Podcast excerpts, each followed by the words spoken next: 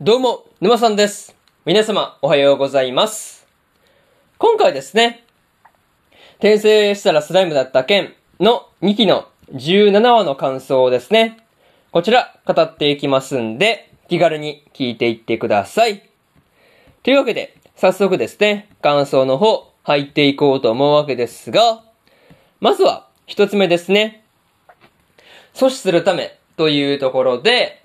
リムルがですね、クレイマンの覚醒を阻止するために、まあこう、ユーラザニアの人々を助けるっていうことを決めていたわけなんですが、まあ、その軍をね、丸ごと転送できるようになっていたっていうところですね。いや、これに関してはマジですごいなっていうことをね、思ったりしました。いや、これに関してはなかなかすごいですよね。いや、冗談抜きでなかなか、いや、すごいなっていうことをね、このね、話に関しては思ったなっていうところで、まあでもね、これであれば、後手に回った分もね、取り戻せそうな感じだなっていう風にね、思ったんですが、まあ、ラファエルがですね、転送に必要なことを全部終わらせておいてくれているっていうのがですね、いやもうこれ以上ないくらいにありがたい感じではありました。そう。ラファエルさん本当仕事優秀っすよね。そう。もう先先先々もやってる感じがすごいよね。そう。またね、こう、ユーラザニアへ兵を派遣するのは、まあ、こう、アルビスたち、三重士の人たちにとってもですね、まあ、こう、全然異論はないしね、まあ、こう、まあ、むしろお願いしたいって感じだと思うし、まあ、リムルもですね、グレイマンが覚醒することを何としても阻止で、まあね、まあ、何としても阻止したいって思ってるし、まあ、そうですね、まあ、阻止できるからっていう、この、まあ、誰もこう、文句を、まあ、も、誰も文句が出ないっていうレベルっすよね。そう。まあ、そういう感じだったからね。そうだな。まあ、そういうところがどうなることやらっていう感じではあったんですけど、まあ、無事に、お平和に、平和に肩がついたっていうのは良かったなという話ではあったというところで、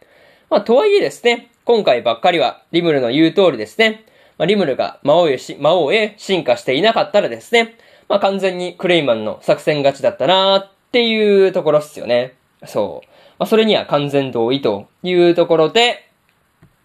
一つ目の感想である、阻止するためにというところ終わっておきます。で、次、二つ目ですね。ワルプルギスへはというところで、まあ、リムルがですね、ワルプルギスに乗り込むということをですね、計画していたわけなんですが、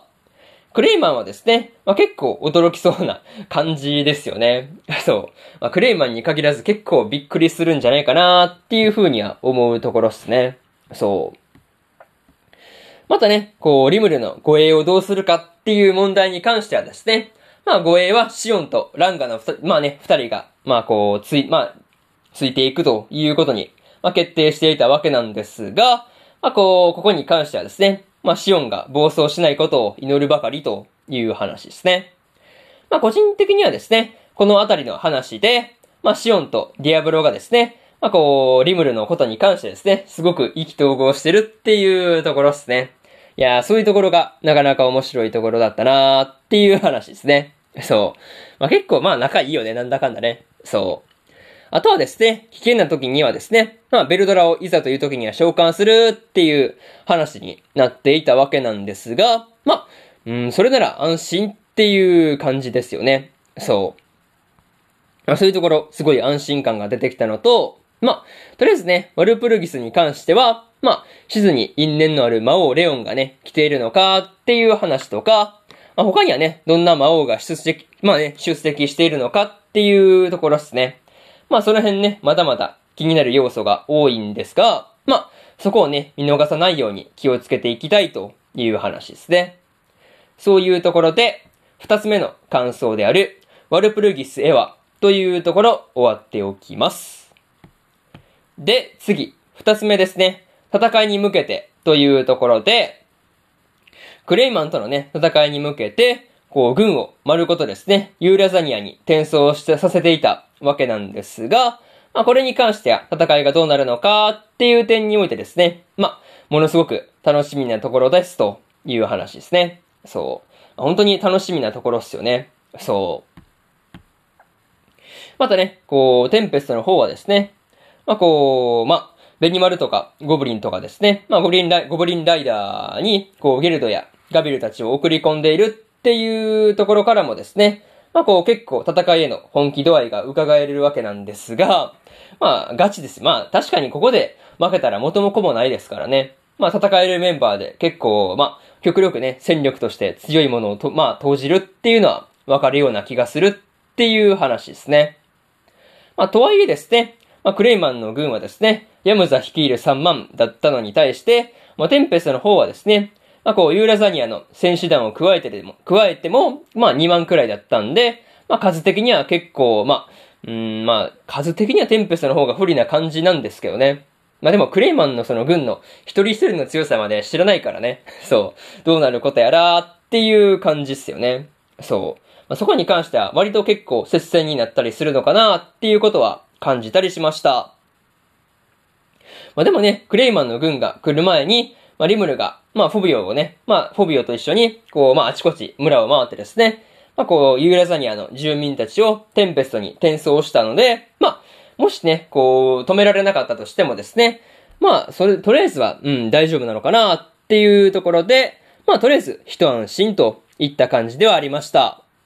まあでもね、その安心感結構大事かなっていう気はしたという話で、三つ目の感想である、戦いに向けてというところ、終わっておきます。で、次ですね、えー、最後にと、最後にというパートに入っていくんですが、まあ、今回ですね、テンペストとクレイマン側の、まあ、こう、戦争が勃発する前の話だったんですけど、まあ、テンペスト側はですね、まあ、ユーラザニアの戦士団ともね、連携がきちんと取れているのに対して、まあ、こう、ヤムザの方はですね、まあ、こう、全然ミリムの配下たちに偉そうな態度で、対、偉そうな、偉そうな態度で、まあ、こう、接したりしていたので、まあ、絶対これ何かあるよねっていうことは思ったなっていう話で、まあ、全然こう、一枚岩じゃないよねっていうのはよくわかる話でした。そう。なんかね、そういったところを見ていると、まあ、こう、軍の戦いに関してはですね、テンペストの方が、テンペストの方が、数では負けていても、なんか、うん、全然硬そうだなっていうことは感じる話ではありました。まあ、とはいえですね、まあ、こう、問題の方はですね、ヤムザですね。まあ、ヤムザのその強さがどれくらいなのかっていうところにもかかっているような、まあ、気がするので、まあ、そこに関してはですね、警戒しておいた方が良さげな感じではありました。まあ、とりあえずね、今から次回の戦いがどうなるのか楽しみすぎるという話で、今回の転生したらスライムだった件の2期の17話の感想ですね。こちら終わっておきます。で、今までにもですね、1話から16話の感想ですね、それぞれ過去の放送で語ってますんで、よかったら過去の放送もね、合わせて聞いてみてくださいという話と、今日はね、他にも2本更新しておりまして、女神寮の寮母くんの4話の感想と、乙女ゲームの破滅フラグしかない悪役令状に転生してしまったの2期の6話の感想ですね。この2本更新してますんで、よかったらこっちの2本もね、聞いてみてくださいという話と、明日ですね、明日は4本更新するんですが、迷宮ブラックカンパニーの第5話の感想と、魔法科高校の優等生の6話の感想、そしてですね、白い砂のアクアトープの6話の感想と、スカーレットネクサスの7話の感想ですね。この4本更新するんで、よかったら明日もラジオの方聞きに来てください。というわけで、本日3本目のラジオの方終わっておきます。以上、沼さんでした。それでは次回の放送でお会いしましょう。それじゃあまたねバイバイ